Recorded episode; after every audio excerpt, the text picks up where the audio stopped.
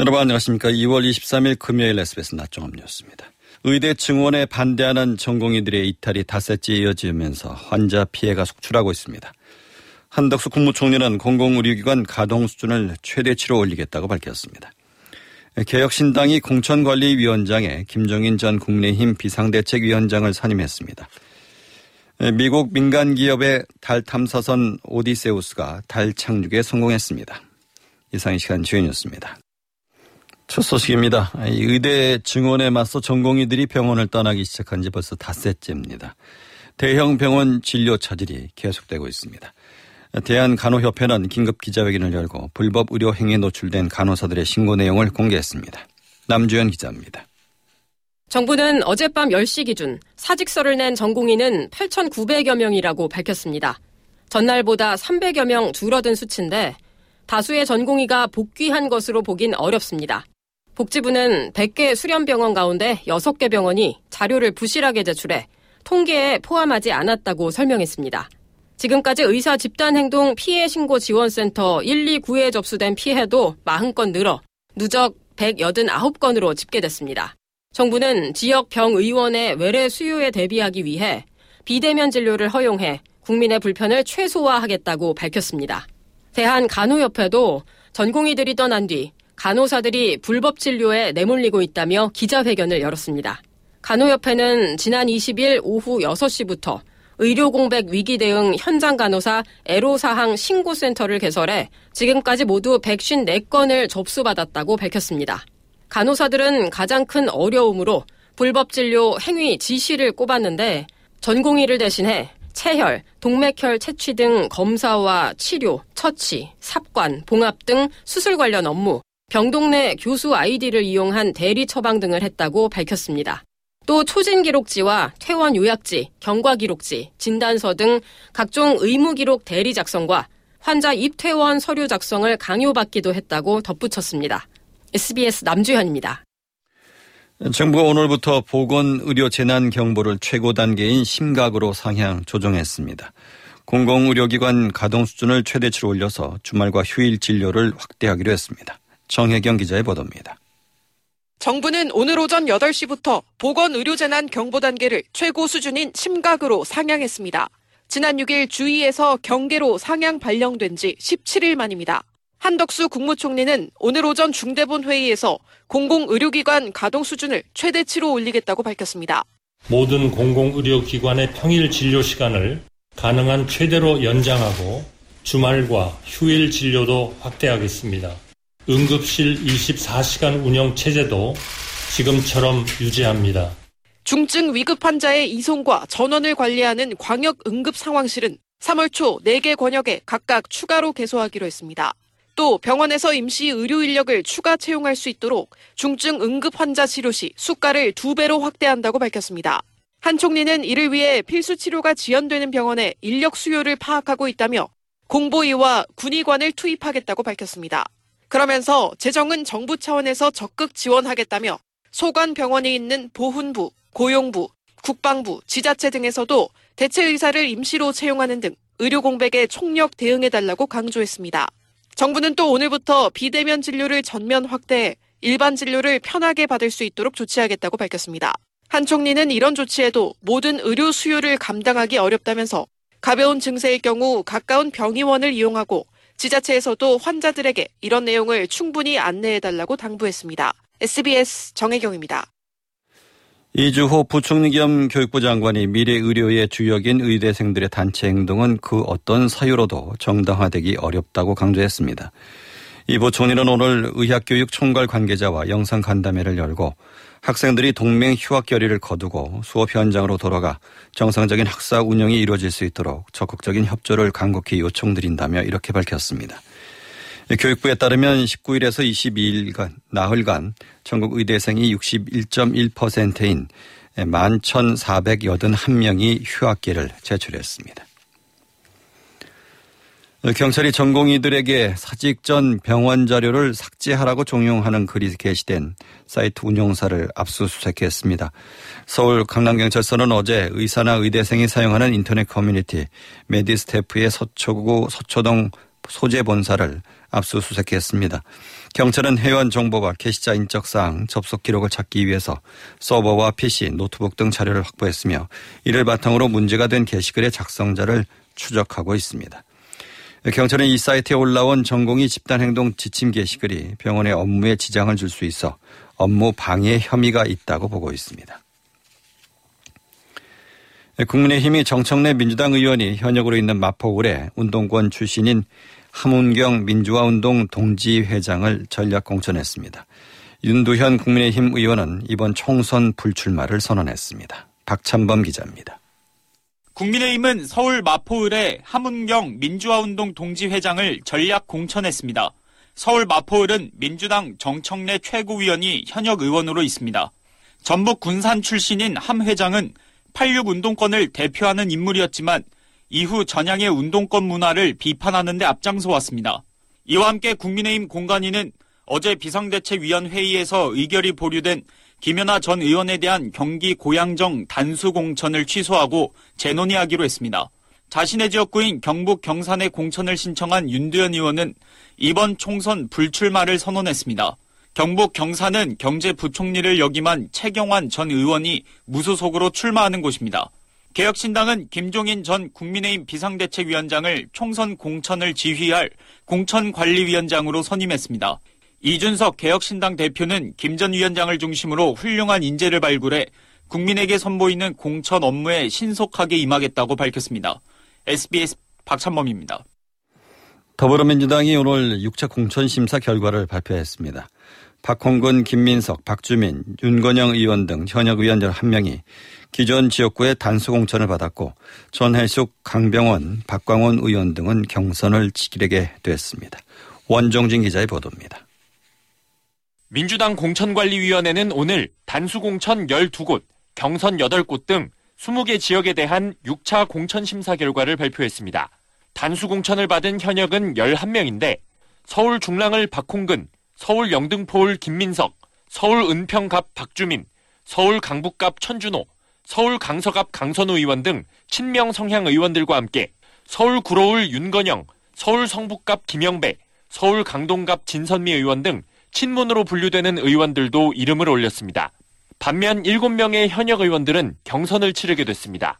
서울 광진갑은 삼선 전해숙 의원과 이정헌 전 JTBC 앵커, 서울 은평을은 재선 강병원 의원과 김우영 전 은평구청장, 경기 수원정은 삼선 박광원 의원과 김준혁 당 전략기획 부위원장이 맞붙게 됐습니다. 비명계 현역 의원과 초선 비례대표의 1대1 대결도 확정됐습니다. 경기 성남 중원은 초선 윤영찬 대 비례 이수진, 경기 남양주을은 재선 김한정 대 비례 김병주, 전북 군산은 초선 신영대와 비례 김의겸 의원이 각각 격돌합니다. 원외 인사들 간의 경선지는 충북 청주 상당 한 곳으로 친문 핵심인 노영민 전 대통령 비서실장과 이강일 전 지역위원장이 맞붙습니다. 대표적인 비명계 의원으로 하위 10% 평가 통보를 받아 논란이 일고 있는 서울 강북을 박용진 의원은 이승훈 당 전략기획 부위원장, 정봉주 당 교육연수원장과 3파전을 치르게 됐습니다. SBS 원종진입니다. 국민의힘이 고의로 양육비를 주지 않는 배드파더스에게서 아이들을 보호하기 위해 국가가 양육비를 선지급한 뒤에 징수하도록 하겠다고 오늘 공약했습니다. 이를 위해 전담기관인 양육비 이행관리원을 독립시켜 권한을 강화하고 악질적 채무자의 경우 동의 없이 재산과 소득을 조회할 수 있도록 법 개정도 추진합니다. 양육비 미지급 채무자에 대한 운전면허 정지 등의 제재 요건도 현행 감치 명령에서 이행 명령으로 대체할 방침입니다. 이 밖에 내년부터 위기 임산부에 대한 산후 도우미 파견 서비스의 제공에 소득 기준을 폐지하고 임산부의 심리, 정서적 안정을 위한 난임, 우울증 상담 센터를 17개 권역별로 한 개씩 설치할 계획입니다. 방송통신심의위원회가 어제 경찰이 삭제 차단을 요청해온 윤석열 대통령 관련 허위 조작 영상에 대한 차단 조치를 만장이치로 의결했습니다. 방스미는 관련 영상 21개에 대해서 통신심의 규정에 명시된 현저한 사회 혼란을 이야기할 우려가 있는 영상으로 판단하고 인스타그램과 페이스북, 틱톡 등 해당 플랫폼에 이를 요청할 예정입니다. 해당 영상은 당초 딥페이크로 알려졌으나 확인 결과 2022년 2월 윤 대통령이 대선 후보였던 시절 진행한 TV 연설 장면을 짜집기 한 것으로 파악됐습니다. 미국의 민간 기업이 달 탐사선 오디세우로 달 착륙에 성공했습니다. 민간 기업 최초이자 미국에서도 52년 만에 달 착륙입니다. 김경희 기자입니다. 미국의 우주기업 인투이티브 머신스가 자사의 달 탐사선 오디세우스의 달 착륙 성공을 발표했습니다. 우리 시간 오늘 오전 8시 24분 오디세우스가 달 남극 근처의 분화구 말라퍼트 A 지점에 착륙했다고 발표했습니다. 업체 측은 착륙 예정 시간 이후 한동안 우주선과 교신에 어려움을 겪다가 10여 분 뒤 희미한 신호가 잡혔다고 밝혔습니다. 지난 15일 오디세우스가 플로리다주 케네디 우주센터에서 발사된 뒤 약 일주일 만입니다. 미 항공우주국 나사도 웹캐스트를 통해 미국이 반세기 만에 처음으로 민간 탐사선으로 달에 착륙했다고 밝혔습니다. 미국으로선 1972년 아폴로 17호 이후 52년 만에 달 착륙이며 민간 업체로는 최초입니다. 다만 업체 측은 착륙 과정을 중계하면서 환호하는 관제센터의 모습만 보여줬을 뿐 우주선이 직접 촬영한 달 영상은 아직 공개하지 않았습니다. 오디세우스는 공중전화 부스 크기 정도로 다양한 관측 탐사 장비가 탑재됐습니다. 미 항공우주국 나사는 여러 민간 기업을 활용해 상대적으로 저렴한 비용으로 무인 달 탐사를 추진하고 있는데 지난달 맨 먼저 달 착륙에 도전했던 페레그리는 실패로 끝났습니다. SBS 김경입니다. 지난해 12월 안중근 의사의 친필 유목이 19억 5천만 원에 낙찰되며 화제를 모았습니다. 이번 달 안 의사의 또 다른 유목이 경매시장에 출품돼서 국내로 환수할 기회가 생겼습니다. 장선희 기자입니다. 1910년 3월 안중근 의사가 세상을 떠나기 직전 쓴 것으로 알려진 유목 인심조석변 산색 고금동입니다. 사람의 마음은 아침 저녁으로 변하지만 산색은 예나 지금이나 같다는 뜻을 담았는데 나라를 위한 자신의 마음은 변하지 않고자 했던 안의사의 굳은 의지가 담겼습니다. 일본인 소장가가 가지고 있던 미공개 유목이 경매에 출품됐습니다. 안의사는 처형되기 전까지 옥중에 갇힌 한 달 반의 시간 동안 200여 점의 유목을 남겼는데 이 중 31점이 국가지정문화재 보물로 등록됐습니다. 앞서 지난해 12월 서울 옥션 경매에서 용호지웅 색이 작인 묘지태 유목이 안이사 유목 중 최고가인 19억 5천만 원에 낙찰됐습니다.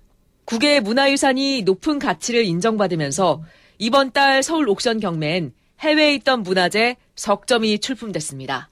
난초를 그리는 것이 가장 어렵다는 뜻이 담긴 추사 김정희의 시고와 난을 그린 묵란도가 담긴 작품은 일본에서 출품됐습니다. 조선시대 도화서 화원 출신 화가 시산 유운홍이 그린 서원 아직도는 캐나다에서 출품된 것으로 북송대 명사들이 정원에 모여 풍류를 즐기는 모습을 담은 그림입니다. 출품작들이 국내 소장가에게 낙찰되면 우리 문화유산을 환수한다는 의미가 있습니다. 총 96점, 110억 원 규모로 진행되는 이번 경매는 오는 27일 서울 강남구 분더샵 청담에서 열립니다. SBS 장선입니다. 최근 중동 정세 불안으로 국제 유가 상승이 이어지는 가운데 정부가 석유 가격 불법 행위에 대한 특별 점검에 나서기로 했습니다.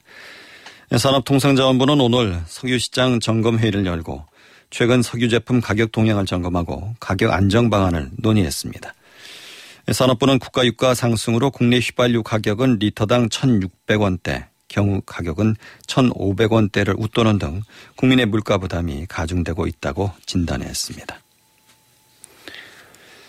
새벽 시간대 헤어진 연인을 찾아가서 폭행을 저지른 30대 남성이 경찰에 붙잡혔습니다. 서울 도봉경찰서는 스토킹 처벌법 위반 혐의로 30대 남성 A씨를 현행범으로 체포했습니다. A씨는 오늘 새벽 2시쯤 헤어진 연인 B씨가 거주하는 서울의 창동의 한 아파트 앞에 대기하다가 B씨를 발견한 뒤에 얼굴을 여러 차례 폭행한 혐의를 받습니다. A씨는 이전에도 헤어진 B씨의 주거지에 찾아오거나 메시지를 보내서 스토킹 신고가 접수됐던 것으로 조사됐습니다. 한국토지주택공사 LH와 조달청이 발주한 아파트 건설 사업 관리 용역 입찰 심사 과정에서 뇌물이 오갔다고는 의혹을 수사하는 검찰이 감리업체 대표와 심사위원들의 신병 확보에 나섰습니다. 서울중앙지검은 오늘 사업 참가 감리업체 대표 김모 씨, 입찰심사위원인 전현직 국립대 교수, 허모 주모 씨에 대해서 특정범죄 가중처벌법상 뇌물 등의 혐의로 구속영장을 청구했다고 밝혔습니다. 김 씨와 허 씨는 지난 2020년 6월부터 10월까지 두 차례에 걸쳐서 2,500만 원의 뇌물을 주고받은 혐의를 또 다른 심사위원들은 주 씨를 2020년 12월 한 입찰업 참가업체 대표로부터 6천만 원을 받은 혐의가 수수됐습니다. 양태빈 기상캐스터가 날씨 전합니다. 이제 내륙의 눈거비는 대부분 그쳤습니다. 앞으로 전남의 약한 비가 산발적으로 이어지겠고 영동과 그 밖의 남부에도 약한 빗방울이나 눈이 날릴 수 있겠는데요. 이미 내린 많은 눈이 얼어붙어 도로 곳곳이 빙판을 이루고 있습니다. 미끄러운 도로 주의하시기 바랍니다. 오늘 다시 낮 기온이 큰 폭으로 오르겠습니다. 이번 주말 동안에도 낮 동안은 온화하겠는데요. 아침 저녁으로 기온이 영하권으로 떨어지기 때문에 큰 일교차는 참고하셔야겠습니다. 현재 전국 하늘 구름이 다소 지나고 있습니다. 오늘 내륙에 뚜렷한 눈이나 비 예보는 추가로 없지만 남부와 영동에 약한 빗방울이 떨어지겠습니다. 곳곳에 강한 바람도 불겠습니다. 낮 기온은 서울이 7도, 대전 8도, 광주와 대구 7도까지 오르며 어제보다 높겠습니다. 이번 주말 전남과 제주 그리고 경남에 비 예보가 들어 있고요. 그 밖의 내륙은 구름만 지나며 대체로 무난한 날씨가 이어지겠습니다. 날씨였습니다. 시황입니다. 이 시각 현재 코스피 지수는 어제보다 6.41포인트 오른 2670.68을 기록하고 있습니다. 개인이 1095억 원, 기관이 266억 원가량을 매도하고 있는 반면 외국인은 1273억 원가량을 매수하고 있습니다. 코스닥 지수는 1.74포인트 내린 868.37을 기록하고 있습니다. 서울의 현재 기온은 5도입니다.